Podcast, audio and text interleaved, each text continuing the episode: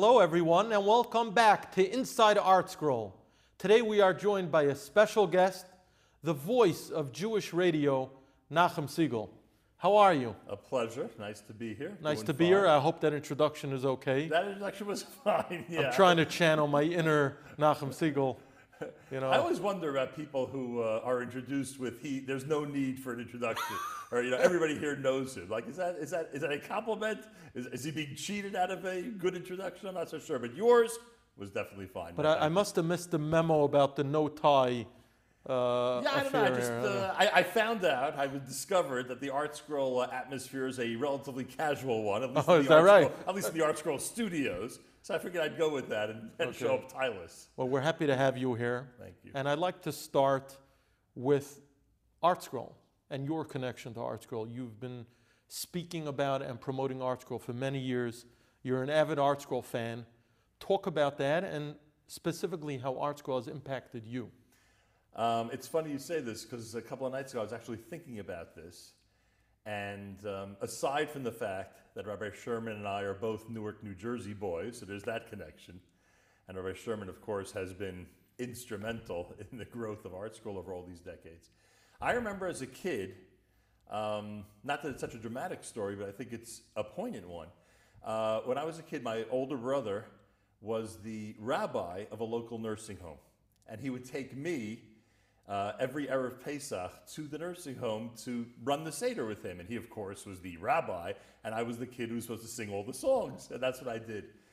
Well, my, uh, my older brother, who, who um, is no longer with us, unfortunately, was, a, was really a quintessential older brother when it came to certain things. And he always made sure, always made to, and he always made sure to take care of us in a variety of ways. And every time I would go with him to this nursing home, each year, he would purchase for me as a gift a new Haggadah. And there was the first time it happened, there was a specific Haggadah that everybody was talking about, and I wanted it, and of course he got it. And then I remember the second year I did it with him, there was the brand new Haggadah from ArtScroll. And that was the one that, again, everybody was talking about and was making an impact out there already. Was that Rabbi Elias Haggadah? I believe so, yes. And um, he purchased it for me as a gift for coming along, you know, to do the the the Erev Pesach Seder with him. And I just remember that. I remember that as a kid that that there was a significant ArtScroll publication that for me was important. That for me, you know, I actually you know considered what would I want, and then that was that was the gift. So an early memory of ArtScroll as a little kid. Over the years, obviously, you've watched ArtScroll grow and seen the tremendous expansion of Torah. And on your show, you've interviewed many people, you've promoted many projects. Any particular ArtScroll project that to you was so groundbreaking and so transformative, and you were kind of the conduit to bring the news of that project to the public? Yeah, I think the one that I remember the most that fits into what you're asking is the ArtScroll Siddur. Um, it was revolutionary not only that there was a new siddur, we had been used to so many uh, other ones that had dominated the, the shelves in the synagogues for so many years. When the ArtScroll Siddur came out, there were a lot of innovations, a lot of interesting commentary, and uh, in general, it was a discussion that I felt the entire Jewish community could have. There was Sfarim that only a certain segment of the community could appreciate, and people who were learned enough to explore certain things. And there were other things, biographies and others, that were appealing to you know, a specific crowd or someone with a specific type of background. The siddur comes out, and all of a sudden there's an ArtScroll presentation, an ArtScroll product that is completely absorbed by Jews across the board of every religious stripe, of every background. And I remember the discussion on the air, uh, I believe it was with Rabbi Sherman, uh, when the siddur came out. There was such a uh, there, there was such enthusiasm and so much curiosity about what was and wasn't included in the siddur, and what is in fact different about it, and who they turned to for you know comments on each part of the siddur. And it was a very um, how do I put it? It was it was one of those um, it was one of those items, uh, one of those um, uh, topics in the Jewish community that was really really hot at the time. Uh, and I think that um, that my show, and in general the ability and the um, and the fact that I was able to, to bring someone on to discuss it, you know, really opened up the, the discussion even further and gave people an opportunity to get answers to questions that were curiosities for them. And to, um, and, and I think in general, discussions like that help propel it to become the natural next siddur in most synagogues. Um, and that I think is a, is a good example of that. Yeah, no question. You've been an integral part of bringing the ArtScroll message to the masses, basically. And uh, ArtScroll definitely considers you a dear friend. Well, I appreciate that, and the people at ArtScroll have been great friends, and there and there've been different points in my career where ArtScroll really has been a uh, a driving force behind some of the things we do. There were uh, there was a time when, on a regular basis, uh, we would bring in authors to discuss their work and how the you know how the book got to be the final product that it is, um, and, and and and that it became, and the the um, the interesting thing to me about the experience of interviewing ArtScroll people and its authors about their products, the interesting thing to me is always the more, I don't want to use the word obscure because I don't know if that's fair, but books that, that if not for ArtScroll, they never would have been published. Uh, whether it's books of photographs of certain things or biographies mm-hmm. that we would not be familiar with the subject of biography without them. Uh, when those come out and we have the ability to sit and discuss you know, the, the procedure and the process that went into making those, that to me is very fascinating and interesting. Uh, there are a lot of publishers that over the years have explored and have gone ahead with their own Talmud, with their own Chumash. Not to say ArtScroll doesn't have its uniqueness in those areas, we know it does.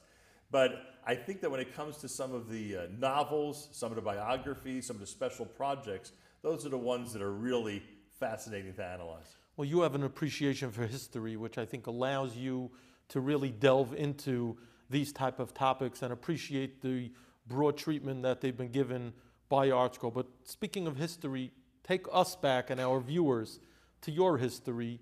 You referenced Newark, growing up there like Rabbi Scherman did. You were the son of the rabbi, Rabbi Zev Segal. Talk about your younger years and how you were impacted by being brought up in that milieu. Uh, well, I think there's two points to this. The first is that um, even as a little kid, they, they claim, and some people actually um, say that they have recordings of this, uh, that I always wanted to have a microphone in front of me. there was always whatever excuse I had to make announcements or even give my own news or sports report. You know, I went ahead and did it even as a little kid. So there was always that radio track, and I've always uh, and I've always given credit to my mother, frankly. Um, I mean, I've discussed this openly. Uh, when I went to college, she said to me, You know, there's a radio station there at Yeshiva University. I think it's something you would enjoy. Mm-hmm. That was the quote. I think it's something you would enjoy. So the insightful intuition of a mother uh, certainly helped propel me. Maybe I would have discovered the radio station on my own. I don't know, but mm-hmm. certainly helped propel me to something that I ended up loving.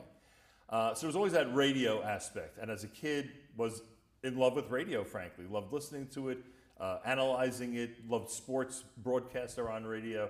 You know, the old traditional transistor radio under the pillow, that was me. the other aspect is um, I grew up in a house where both my parents were very, very community minded. And when it came to my mother, she was the Rebbitzin of the community and took that role very seriously. I remember when she was, uh, she was officially the chaplain of the sisterhood. You know, she was the Rebbitzin.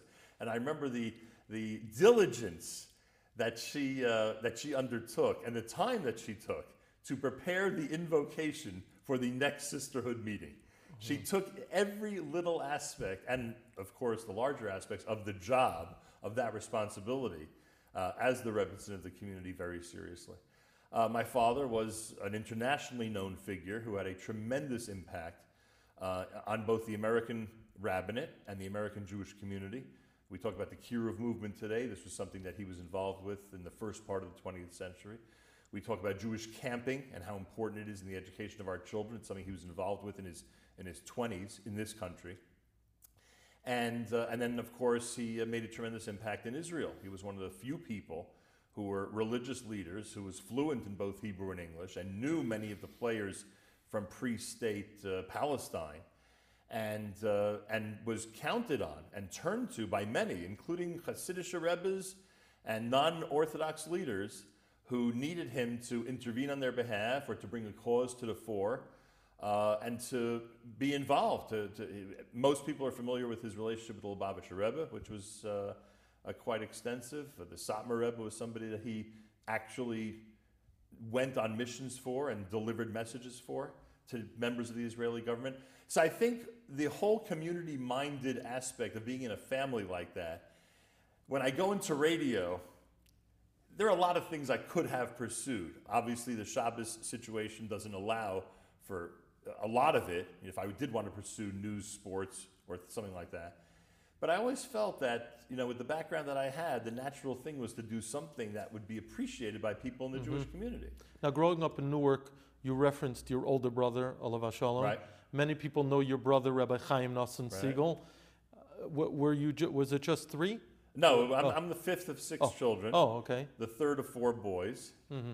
and um, and we. I mean, some of us. I mean, you talk about Rabbi Segal and, and others in the family have worked also on behalf of what people would consider the klal, on right. behalf of the, sure. the, Jewish public and the Jewish community, in many different capacities. And um, even when I was in YU, even when I was in YU doing a simple college radio show, and there was a story about how I gravitated toward you know, doing a Jewish show, but I ended up doing a Jewish music show in Yeshiva University. And even there, I felt that the, you know, to make things as fun as possible and as inspiring as possible with the music and guests, even for the few people relatively who were listening, it was a small college campus radio station, I felt that was important. And, and really, when I went to WFMU, my first stop in the JM and the AM scene, when I went there, I sort of took that entire model of good, fun college Jewish radio with all the serious aspects of Jewish news and you know, things that are important, Torah, Israel, etc., and I brought it to the broader public. And you know, some of that still goes on today after 37 years. You know, mm-hmm. there's still a there's still a free flowing uh, radio presentation that a lot of people do consider fun, but there's a lot of inspiration, a lot of Torah, a lot of Zionism, a lot of news that's important to the Jewish community, a lot of calls to action. Mm-hmm. We have an audience that's very, very active. So if we ask them or suggest to them that senators and congressmen have to be you know, spoken to or written to on certain issues, they, they hop on and do so. And frankly, uh, we have an active audience. We make a recommendation that the latest biography from ArtScroll is something that'll really enhance their Shabbos table or really enhance their family's experience in general. It's something that they're going to take very seriously and usually listen to. I mean, I'm hearing from you that it's not just about the entertainment part of it. There's a holy endeavor there. Yeah. It's about bringing a message and and motivating people, guiding people. Yeah. You have a very diverse audience from people who are from who are from from birth, others who maybe were introduced to Judaism later on, or that, through the show, frankly, or through the show. Right. Any specific people, stories? People are shocked about that. Yeah. That, I, and I used to say this um, years ago. I would say it very often that for some people, and I know this from listeners, for some people, the Friday morning JM and the AM, right? Name mm-hmm. of the show, JM and the AM, Jewish Moments in the Morning. The Friday morning JM and the AM was their Shabbos. And they would say wow. this to me that they had no connection but, but the music we were playing and the discussions we were having about the Shabbos, the, we, we have Parsha Shavua every single Rabbi week. Yudin's Rabbi Yudin's on every week, sure. giving Parsha Shavua. Right. So this was their Shabbos. This was their, they got their Shabbos sermon. They got their Shabbos Zmirus. They're listening to all the music. It, it may not qualify for an actual observance of Shabbos, but imagine that, that you're giving somebody a Shabbos with a Friday morning radio show. So yeah, the, the and I'll tell you a couple other things that I think you'll find interesting. There are a couple of small, nuanced uh, acts, uh, nuanced um, segments that we introduced over the years to the show that have become, in my opinion, um, very important subconsciously mm-hmm. to the Jewish listener who's tuned in. For instance, every morning at 7 a.m., we play the Galei Tzahal news from Israel. Now, the majority of people in my audience are not, uh, especially the ones outside of Israel, are not familiar with Hebrew, and certainly not enough to listen to a newscast. Uh, it is four or five minutes of radio, pretty valuable radio time. So why is Nachum Segal doing this? And I'm doing it for one reason. Because when they hear that newscast, they're going to remember when they were in a cab or on a bus in Israel. It's going to take them to remember, it's going to give them the ability to remember and reminisce in their own minds about what's going on in Israel. And, and it's possible that they'll actually even tune in and you know to the news in a little bit of a deeper fashion and understand what the situation right now is in Israel. Somebody now during COVID who's hearing a news report, they may pick up on what the latest is with the COVID, COVID cabinet and with the restrictions that are going on there. Um, so that's all done just to transport people, as radio has the ability to do, to transport listeners to Israel for that moment. It's the reason why every weather forecast that I give, and it's one of the most important things to wake up and tell people what to expect outside, every single time I announce the weather, before I tell pe- before I wrap up the weather forecast by telling people what the current temperature is in New York, I will tell them what the temperature is in Yerushalayim. Because what's more important to us than what's going on in Yerushalayim, even the weather. So I think those attitudes, those subliminal and sometimes direct um, uh, additions to a show like mine, uh, are really key and important in getting the listener to focus on what I think is an important thing to focus on. Now, music is a major, major part of your program. The basic staple In fact, when I was growing up, and I would, my mother would drive us to school, and we would always hear Rabbi Goldwasser's Divrei Chizik at 7:30. right? And I heard of JM and AM. I grew up thinking it was Jewish music in the morning. Well, it wasn't a I'm sure. time. yeah. Was music always a major, major component? Going back to your college days when you were introduced to Jewish radio, was it always a major part of your program and the other things came later supplementing what the music provided? Yeah, I mean, I would say that uh, from the beginning, Jewish music has been the basic staple of the show. It's what holds the show together. I don't think people realize, I don't think radio people realize, that especially as the week goes on, how important music is in the Jewish world and in the Jewish mind, frankly. There are people who can make it through their day if they don't hear Jewish music on a Monday, Tuesday, Wednesday. As Thursday and Friday and Shabbos begins to get into everyone's head, it is very common that people who don't dominate their entertainment or their casual listening with Jewish music, all of a sudden they're going to turn on a Kumzitz, they're going to turn on some Erev Shabbos selections, they're going to have you know some Shlomo Carlebach music going. That's the way it is. I know from my own kids that the Jewish music was much more prevalent in the latter part of the week than the beginning part of the week. So, so music is a really important part.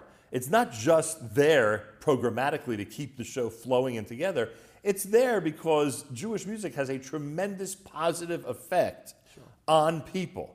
And we know the type of negative effect media can have radio, TV, internet, media can have on anybody. So imagine if there's something positive out there, really good positive messages in both Hebrew and English that are being transmitted musically, how important that is for everyone's development.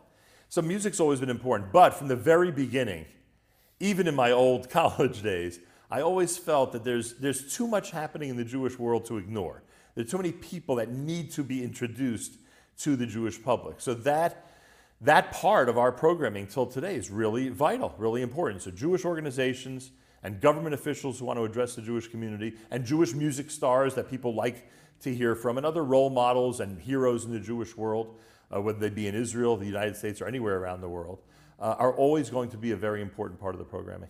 What year was it that you made that transition from college radio, kind of just feeling your way through your introduction to radio, and then take the plunge to go to WFMU, which was listener sponsored Correct. radio, which is also very unique, Right. kind of an innovation. Oh, yeah. Talk about that transition. What period of time was that? Well, that was 1983, two years after I started college radio. Um, they, they desperately, and it wasn't known as JMM at that point, but uh, they, up at Yeshiva University, some of the administrators got a uh, phone call. Is there anybody there that could possibly take over this Jewish show? We're going to lose it. Nobody wants to do it. It's going to die out. Is there anybody who could do it?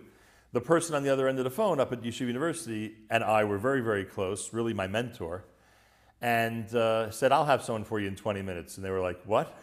and sure enough, that day, which was Erev, Erev Rosh Hashanah, 1983, uh, by the end of the day, I was hired, so to speak.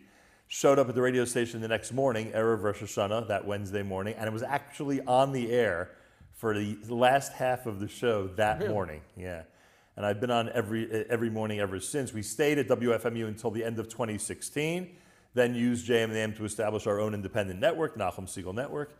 And um, it's funny you ask about the transition from college radio because some people would argue I'm still doing a college radio show.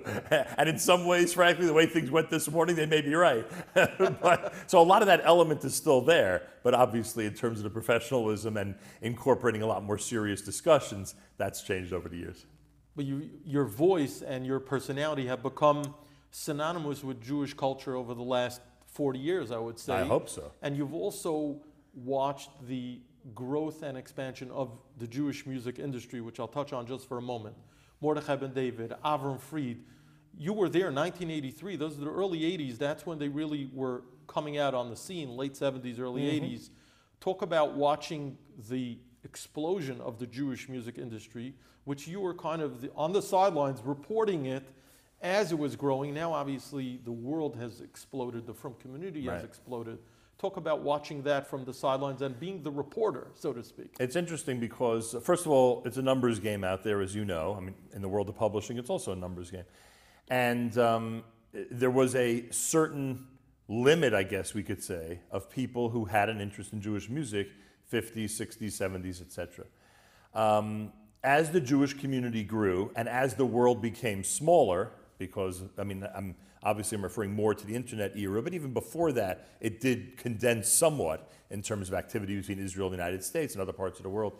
As the world became smaller, all of a sudden there was a a greater international interest, right? So concerts that were few and far between in this country all of a sudden started getting not only uh, uh n- not only were there more concerts here, uh, and live presentations, but all of a sudden other countries were bringing in performers from different places to do their own local events. So That, that I think was the, is a good way to describe the concert scene. In terms of the interest in Jewish music, um, number one, I think we were helped tremendously by general media.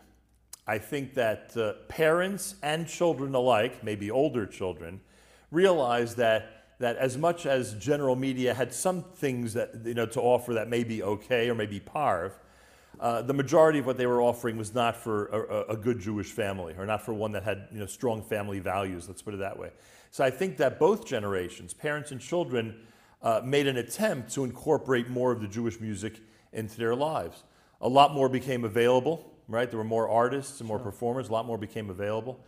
Uh, and I think there was one other element which I'll, I'll take great pride in. You, you mentioned in your question about having a, a sideline view of all this, which of course I did as I'm watching everything grow and more and more performers come onto the scene. But uh, there, was a, there was a wonderful woman, uh, Mrs. Newman, who was the principal of Bruriah High School. And she once said to me, she said, we were talking about the show, and she took tremendous pride in the growth of the show, especially vis a vis Jewish education and Israel. She felt the show had tremendous uh, influence in those two areas. You mentioned listening to it in a carpool. You know, it became sure. a show that was, you know, that everybody could listen to in a carpool, you know, especially as news stations started reporting stuff that you didn't want your kids necessarily to be waking up to on a daily basis. And she said, what you, what you did, she says in reference to me, what you did is one thing. You made it cool for high school students to listen to Jewish music. Now, if that's the case, that because either I was young or had the personality that you're alluding to, or just was caught in a wave of tremendous you know, Jewish music that was coming out at the time that was really starting to influence Jewish families. Whatever it is, I take great pride in that. That the show had a lot to do with showing people that Jewish music is not just for grandfathers and grandmothers anymore, and it's not just you know 70 and 80 year olds who are enjoying you know the altar the altar music you know from from the uh, from the old days but it's people who are, who are fascinated by the contemporary selections and who want to hear and want to be inspired by what's being offered now. And I think that was a big piece of what JM and the AM and all of our efforts uh, ended up accomplishing. Most people know that you're a Jewish music aficionado or something of that yeah, sort. I don't know if I'd say that. but many people don't know, which I didn't know till recently, that you're a long time chazan. Mm. You've chazan, you've been a chazan for the Yom Rum for 37 30, years. 37 this years. year was quite a challenge. Very, I, I, heard, I heard about it. Very with, large facility. With COVID and you relocated. um, but that's interesting because not only are you interested in music, but you're, you're a performer, so to speak.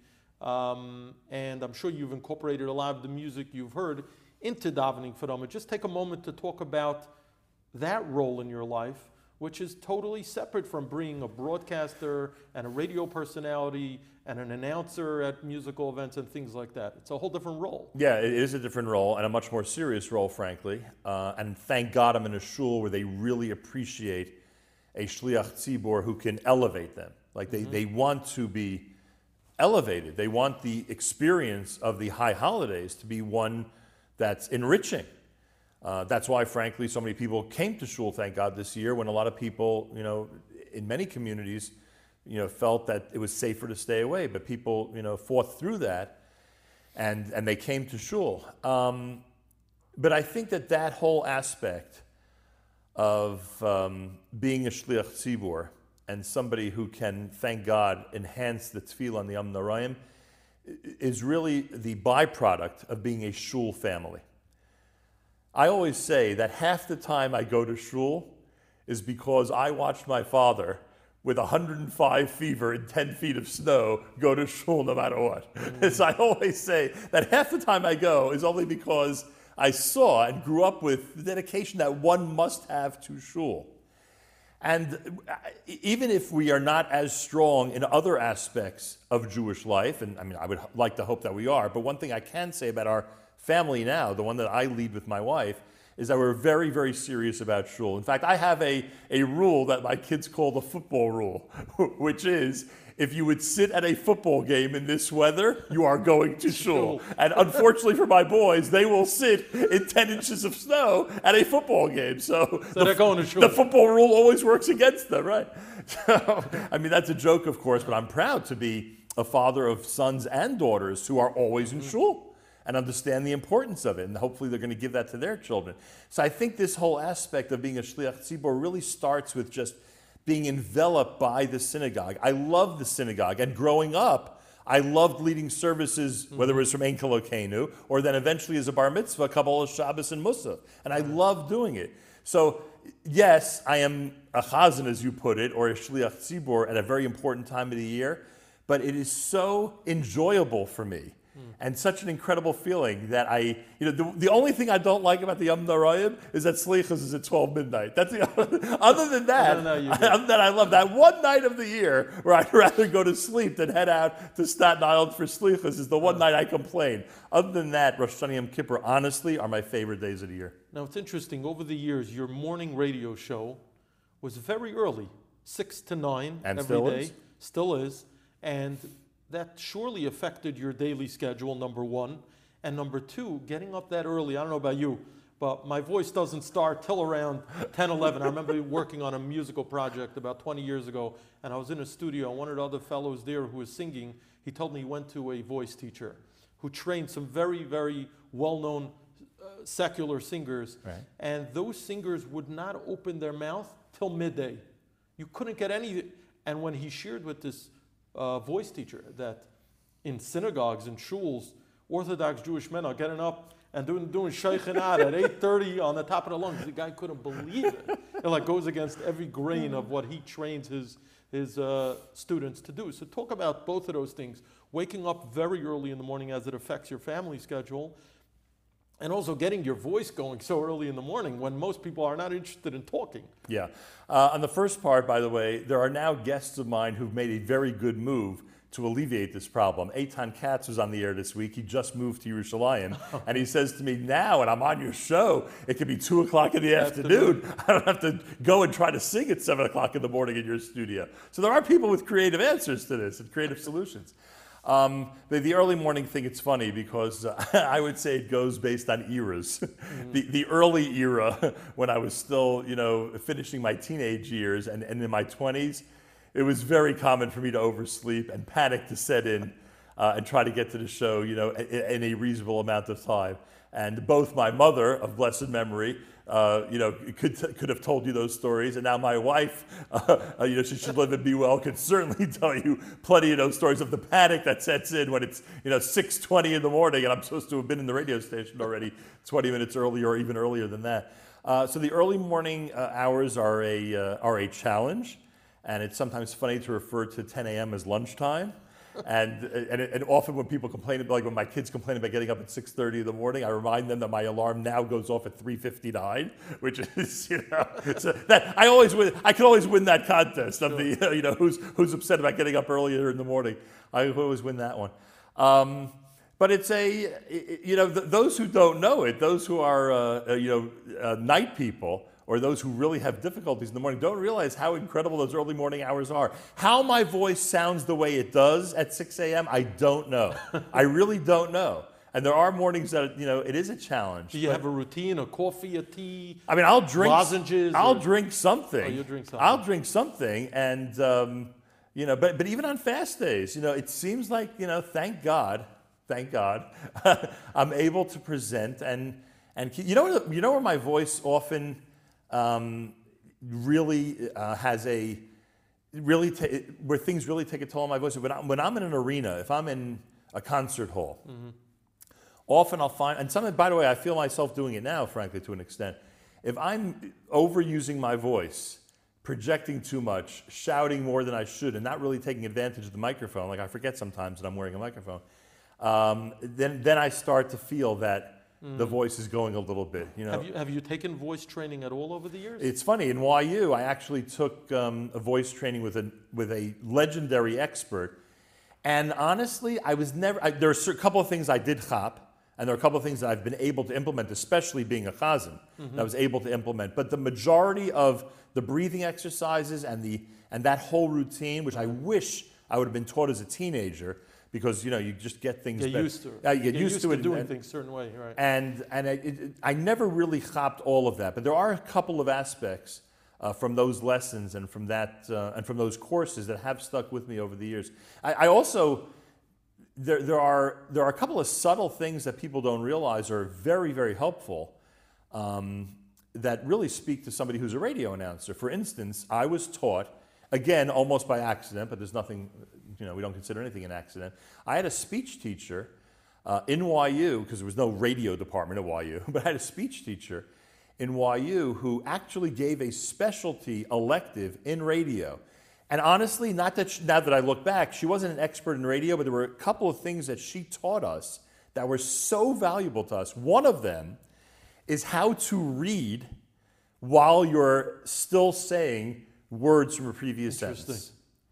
So when I, whenever, and I mean this, this I practiced and did incorporate for the last, you know, almost four decades.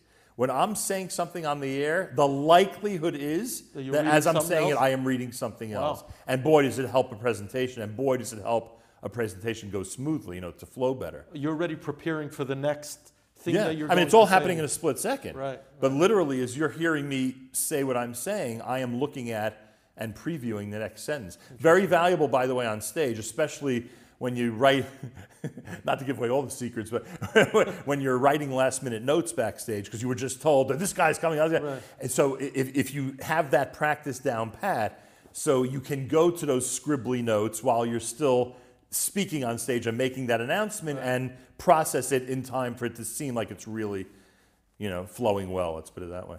One of my favorite segments on your show that you've done over the years is the top song of all time. Uh, Very much in demand. Abie's uh, Yerushalayim is the perennial that, winner, right? right?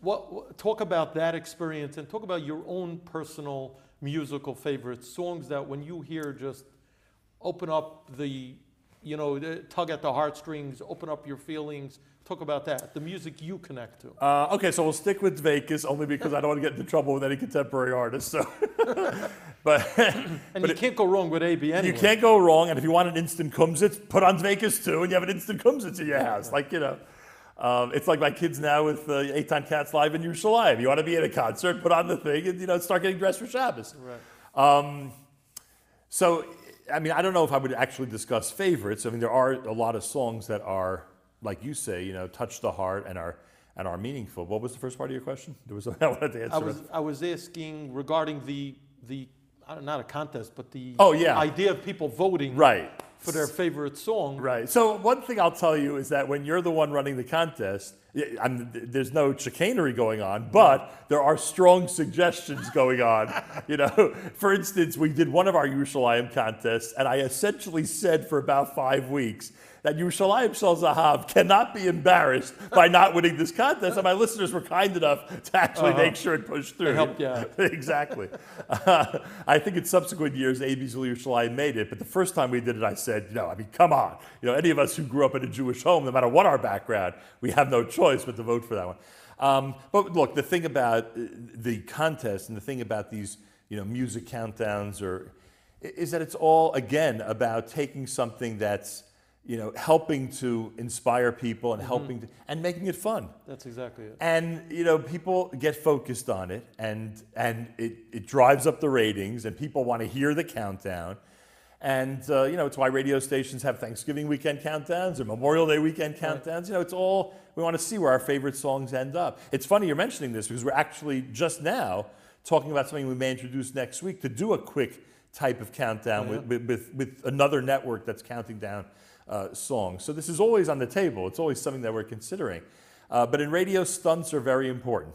And all these stunts, I believe, just increase the awareness of what we do and increase the awareness of the things we promote. And frankly, as opposed to a lot of other media sources, we're promoting stuff that's really good for the Jewish people. Which leads me to the next question. We know that you play a lot of the new music, but every once in a while you'll throw in a vintage song, an old Miami, an old Regesh song, and sometimes you think to yourself, like, where did that come from? So how do you determine what you're playing at any given time? Is there a seder to it, You or know, is it's it just funny. arbitrary? Well, it's funny because someone once said, whatever mood I'm in, that's the mood the Jewish community wakes up in. So, assuming that's true, sometimes Well, I- we always wake up to the Regesh Right, by that's- Dani by Shmuel right. Brazil. That's which an is- untouchable. which right, and which the overwhelming majority of people are happy we start with that song. It may not be their favorite Modeh Ani, but obviously the words you know make up for it. And for some people, it's really a tremendous way to wake up. Um, I, I would say that the um, I lost my train of thought. What was the?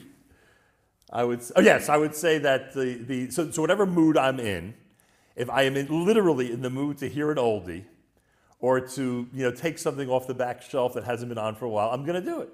And it's I, I can't describe why the mood overcomes me like that. Maybe there's an upcoming yuntif or words from Megillah that we're about to read or something that, that triggers it.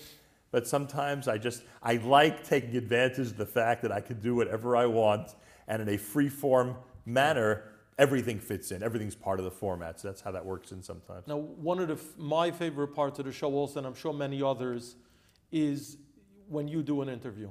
You're a master interviewer, and I want to talk about that. It's a little ironic we're doing an interview. Sure. I'm a little intimidated We're here. interviewing about interviewing. I'm a little intimidated, but what in your mind makes a good interview? What makes the interview interviewer good? You said you studied radio, television, Oh, how yes. people do interviews. What makes a good interviewer and what makes a good interviewee? Well, I think there are different good interviewers and good interviewees. I think that uh, if you get that shidduch, if you're sitting with someone who's, you know, who connects well, who has good chemistry with a guest, then, you know, it's a big home run. You're not always going to have a home run, no matter how good the interviewer and or interviewee are. Um, I I think when it comes to interviewer, from my perspective, it's about curiosity. You need to have a level of curiosity that's usually somewhat off the charts. And I say it like that because there's a level of curiosity that human beings in general have. But to get to that next step, to delve even further, to ask someone a further question, I think is, is really important. When a listener says to me, I was thinking of that question and you asked it, that tells me that I was right. in tune with those who had the same curiosity that I had. Uh, listening is very important, really important. Um, I mean, the only way to do a really good interview is to listen to every single word the guest is saying, which is challenging sometimes when you're distracted by anything going on in the studio, on the computer or the equipment or anything else. Um, sometimes the clock itself, as you're looking at the clock and knowing this has to end soon, you know, it can be distracting. Uh, also, I think sometimes less is more. Uh, people who think that a 35 minute interview is better than a 25 minute interview usually have 10 minutes worth of why on earth did I do that? Are you hinting something no, here? no, no, no, no, this is fine. But interesting, Miriam Wallach, your Yeah. manager, and your machatenas. Correct. Whichever one has to Machatenis are first. When we spoke before your interview, she told me, you know, Nachum loves to do interviews knowing nothing. The less you know about the person, the more, I guess, natural the questions come and the more the curiosity Right. comes. I mean, I I think she, knowing her and and uh, I, she probably put it a drop differently. The way I would could be. say the way I would say it is, uh, it doesn't bother me to know a lot about the person. That doesn't bother me. In fact, I've gotten to a point where in the old days I did not read guests' books, and now I read guests' books because I'm in a different space when it comes to how I interview, and now it's better for me to have that information. But what I will say, and I think what she meant, is that I want zero communication, either in person or even on oh. video, with a guest before that interview starts. It's got to be a blank page. Mm. I know why you're here. I know you're here to promote this or to discuss this or to announce this or to analyze this. I know why you're here. But I don't want to know anything further about what you think of all this. I've read that you went to college here and you've been here and you have a family. You know, I, there's a way these days to research easily. But when it comes to you walking into my studio, you are a blank sheet of paper. She did tell me that today. There you And go. When we sit down, if Nachum ignores you Correct. before the mics go on, don't take it personally. Correct. I, and, and by the way, that's a practical piece of advice also, because she knows that if I that if if I don't have those instructions, or if you don't have those instructions, I will start to schmooze, and the best part of the interview will be done before the interview's on Right, the air. right, so right, it's, right. it's just a good practical No, piece of is advice. a, definitely a practical thing. but I have to add one thing, if I may. Yeah, sure. I don't know what our time constraints are. Yeah, we're are. good. We're good. I, I- you asked about the what makes a good interviewer, and I will never forget the great interviewer who some of you uh, out there in, in, in ArtScroll land may have heard of, others may not. You could Google it. Uh, Larry King used to say the following they, they asked him a question What is the difference between you and Ted Koppel? Now, just to give perspective for those who are not from that generation, Larry King was a sit down, one hour, ask anything I want.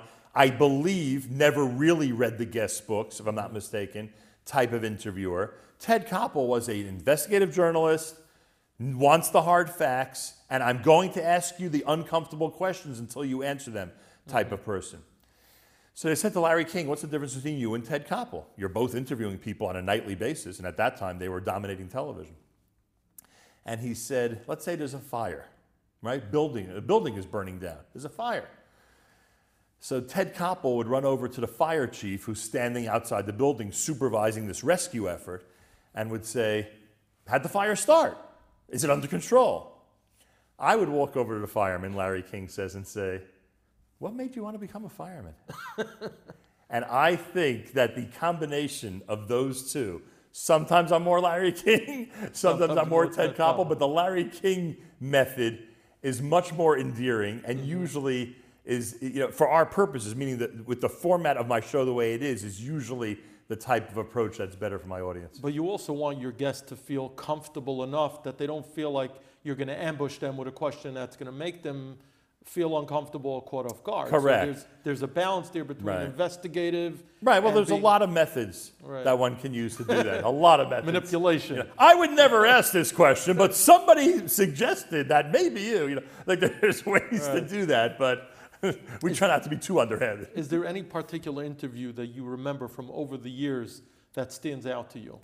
Look, uh, I've I've answered that question before, and um, there are a variety of answers that I've given in terms of top interviews and responses that I've gotten. Um, but but I think today, especially, you know, for those who are watching this, I think they realize we're in the middle still, although hopefully toward the end of this whole COVID nineteen challenge. I think one of the biggest challenges of this era for American Jewry has been our physical separation from the land and state of Israel. To me, I haven't been there since January. I get it. I'm a big shot. I get to go a couple of times a year, and I'm not, uh, I'm not uh, taking that for granted. I know there are plenty of people who haven't been there in 20 years, and I, and I feel for them as well.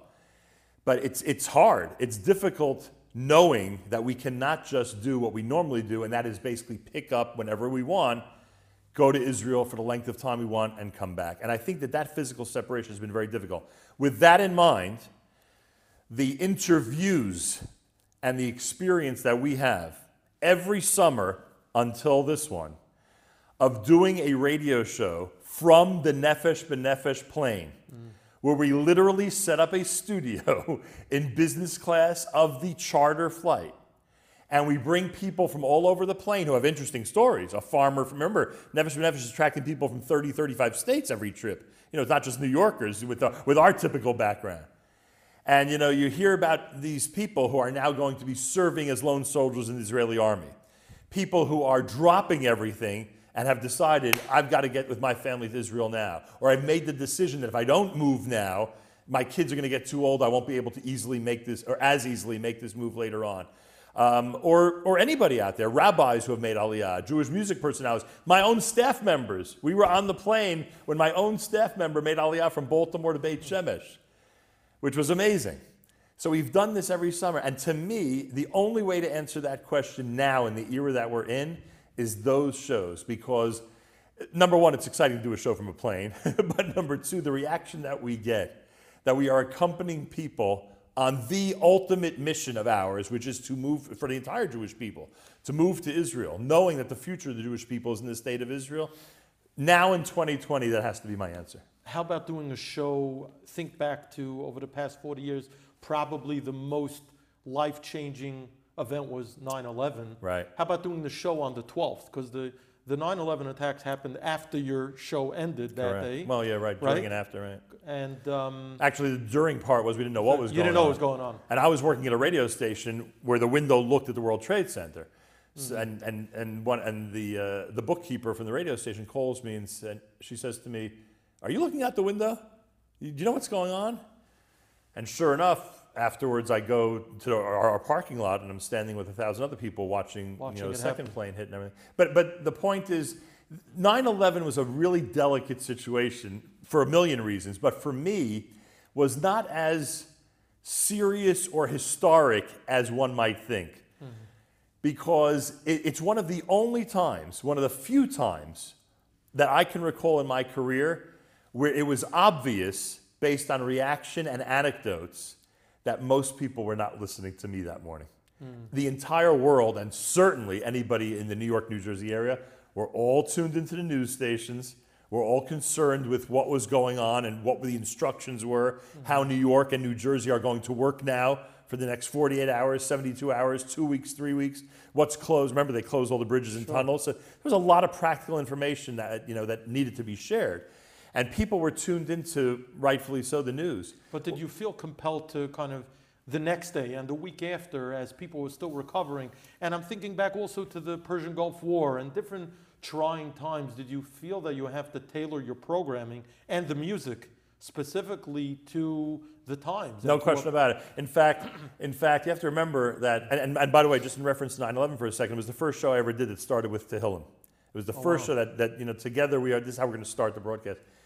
Uh, but it's funny because if one remembers that era, and I'm, I'm sure you remember, there were so many terror attacks in Israel, so many bus bombings, so many shootings, drive-by shootings, stabbings, etc.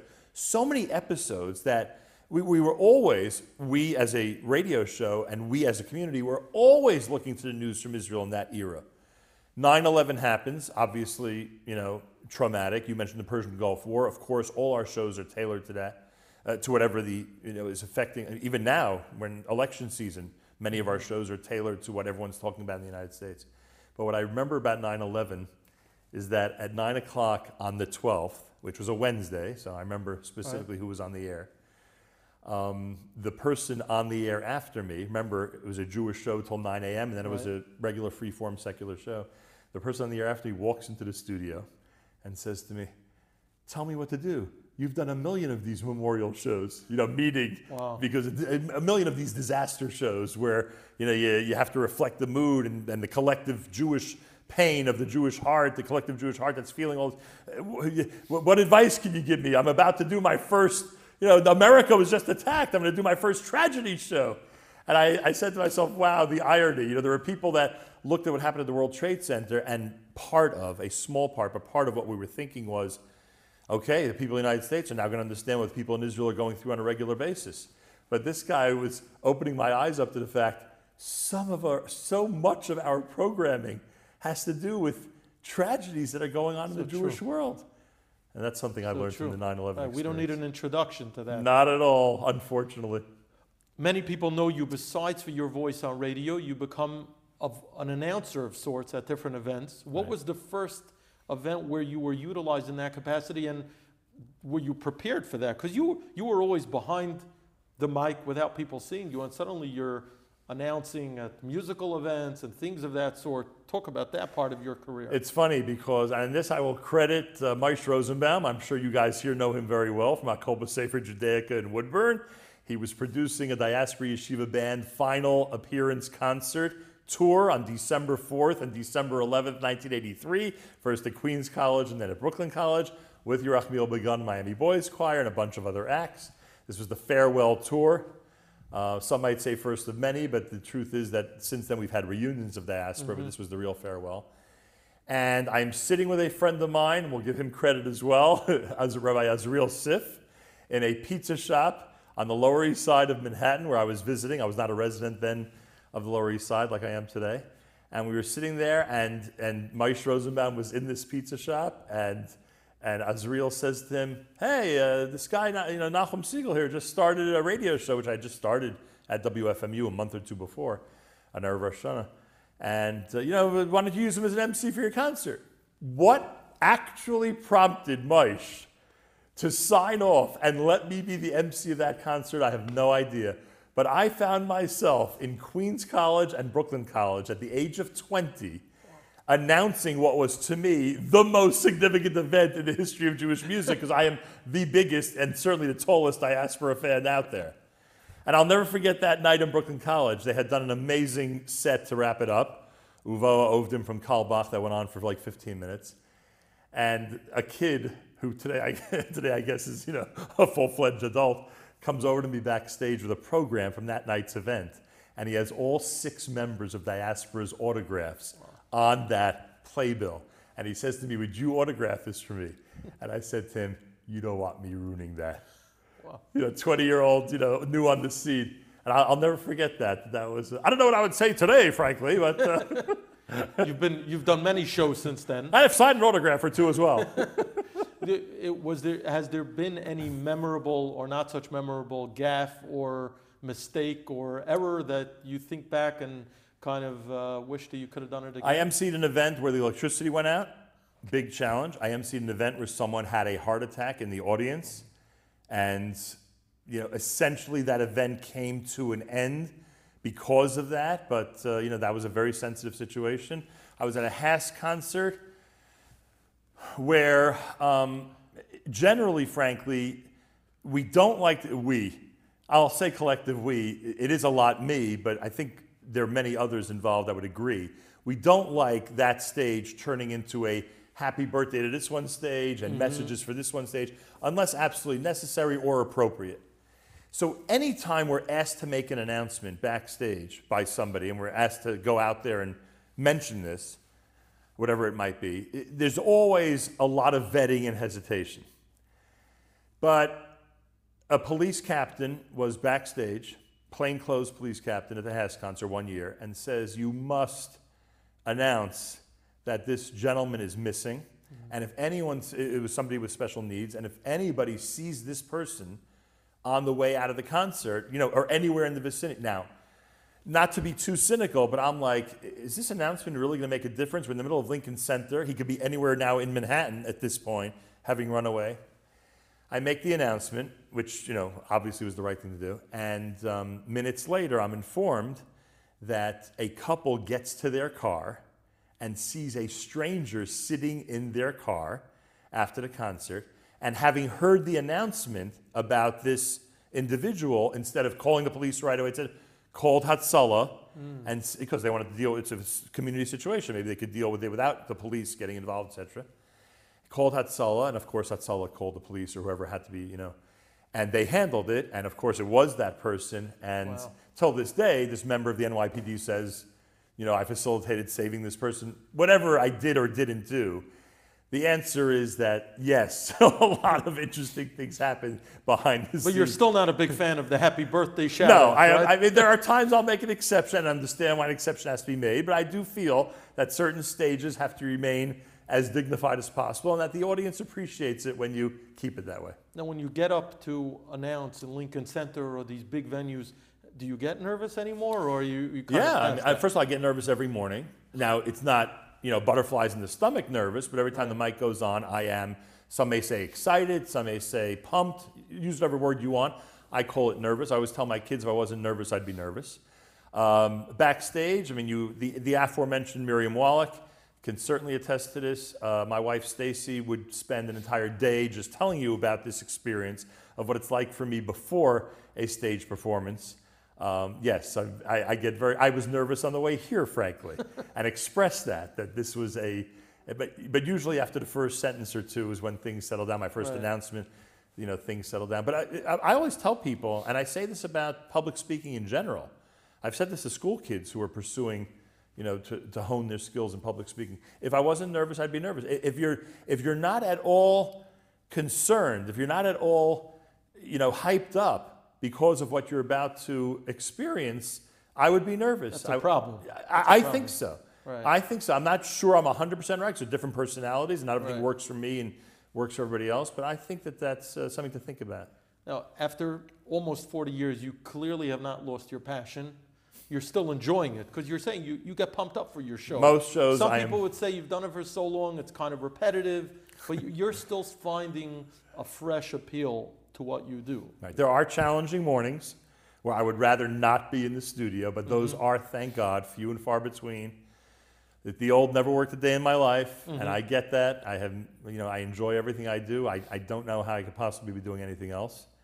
And, uh, and the fact that, I mean, now that the audience is international and that, you know, just the global reach, you know, you say something and there could be, I don't know, a few thousand people listening to it that moment and knowing that, you know, by the end of the day, another few thousand or tens of thousands or hundreds of, depending on what the topic is, are going to hear it and be inspired by it or incorporate it into their lives or pass it on to a friend. And one of the greatest feelings is when people ask for links to certain shows or to certain interviews because they want to distribute it to their entire WhatsApp list or email list. And that's amazing. But now that you're off radio and fully online, is there a practical difference in how you do your show or preparation or execution? That's a good question. Um, I would say that there definitely is, um, not all of it consciously, um, but the fact that, it, that I know that it's an international audience and that now equally people in New York and New Jersey are trying to understand my references just like you know equally the rest of the world is trying to understand it that definitely is a consideration there are things I'll I'll translate or or make sure people understand I'll if I introduce an organization years ago I would never have to tell my audience you know, I could tell people what the name of the organization is and their subtitle, and that mm-hmm. would be enough. Now I might have to explain more, you know, the impact that they're having and what they're doing in a specific part of the Jewish world. So yeah, there's definitely adjustments that have to be made. Now, as we wrap it up, I want to ask you a final thing. You referenced living on the Lower East Side.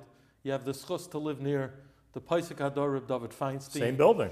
Same building. I didn't know that. Yeah. Talk about that. I see all the time when you guys come to visit. Don't worry. But talk about that experience of living on the Lower East Side. Many people don't know that there still is a Lower East Side. Right. There's a they, nice- know, they know it from Rabbi Shmuel Kunda's tapes. Right. They didn't know it still exists. There are still people living there. Still a pickle store.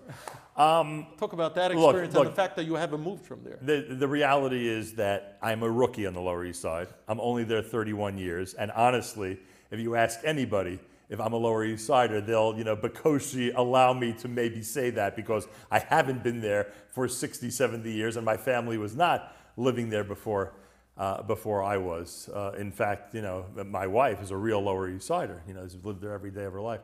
Um, but it's, it's a very nice community. It's nice to be in Manhattan uh, and still be in a section of the community that's more, you know, that's, it's a drop more quieter. You got to be careful live on the FDR Drive. That's this thing is real quiet. Um, the other thing that's funny is that I mean, you mentioned Rav David Feinstein, who of course is uh, is incredible, and has a has such a, a positive influence on so many families in the community. Uh, I will also give a shout out to Rebbitzin Feinstein, who has um, who has also been very um, kind with both her words and actions to everybody uh, on the Lower East Side. And uh, whenever you know she gives us or my wife an opportunity to get involved in a project or to or to you know just be part of a, co- a committee, it's something that uh, you know is very meaningful. Um, but my funniest story about all this is that years ago they um, they published a story in one of the downtown newspapers about Jewish Lower East Side, and it said that among the well-known residents of the Lower East Side, you know, of yesteryear and of today, among the uh, well-known residents are the uh, uh, the Torah giant Rabbi Moshe Feinstein, the Yiddish actress Lillian Lux, and radio announcer Nachum Segal. to which I responded, "This is the only time where you will see the names Rabbi Moshe Feinstein and Nachum Segal in the same sentence." Well, we want to thank you. Thanks for coming down. Pleasure. Thank you for sharing your memories of your youth, your experiences in your industry, uh, in which you become iconic. And uh, we want to bench you with many more years of using your voice and your influence to inspire, uplift, and bring Jews closer to their heritage. I appreciate that very much. And everybody here at ArtScroll should continue doing so many wonderful things on behalf of the global Jewish community. Thank you. Pleasure.